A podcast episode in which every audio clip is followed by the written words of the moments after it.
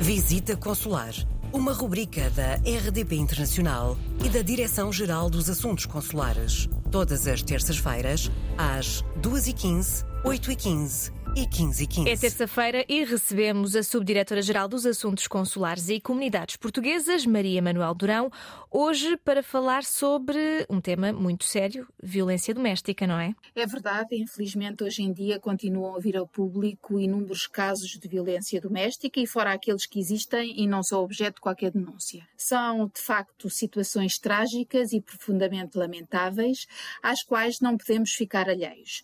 A violência doméstica é uma grave violação dos direitos humanos e uma forma de discriminação com impacto sobretudo nas vítimas, mas também na sociedade no seu conjunto.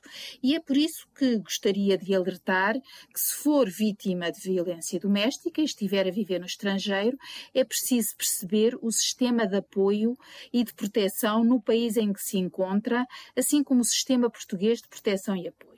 Deve procurar informar-se dos locais e serviços existentes, onde pode receber apoio jurídico, psicológico ou social e proceder à denúncia do crime.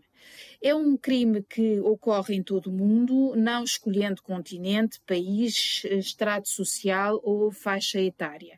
E só para dar uma ideia, de acordo com os dados da Organização Mundial de Saúde de 2021, ao longo da vida, 1 em cada 3 mulheres, cerca de 700 e tal milhões de pessoas, é submetida a violência física ou sexual, sendo que a violência começa muito cedo.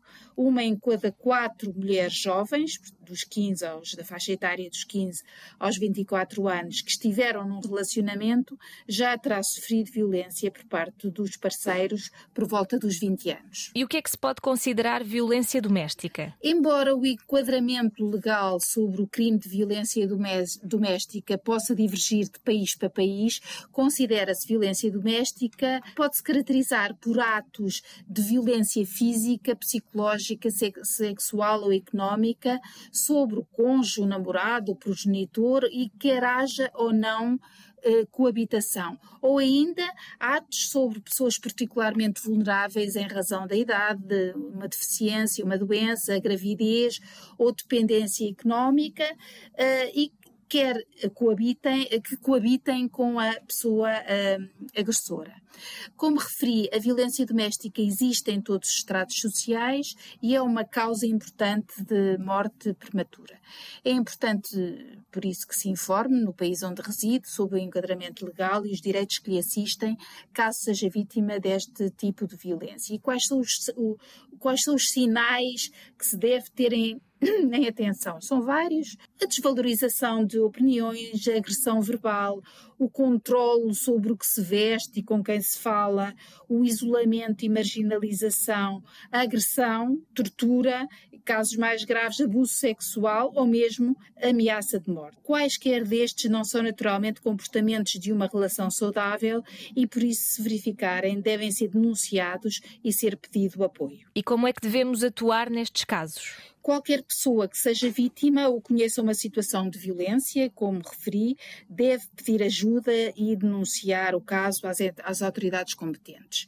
Existem profissionais preparados para prestar apoio necessário e garantir a segurança da vítima. Em muitos países existem ainda organizações não governamentais preparadas para garantir uma primeira resposta.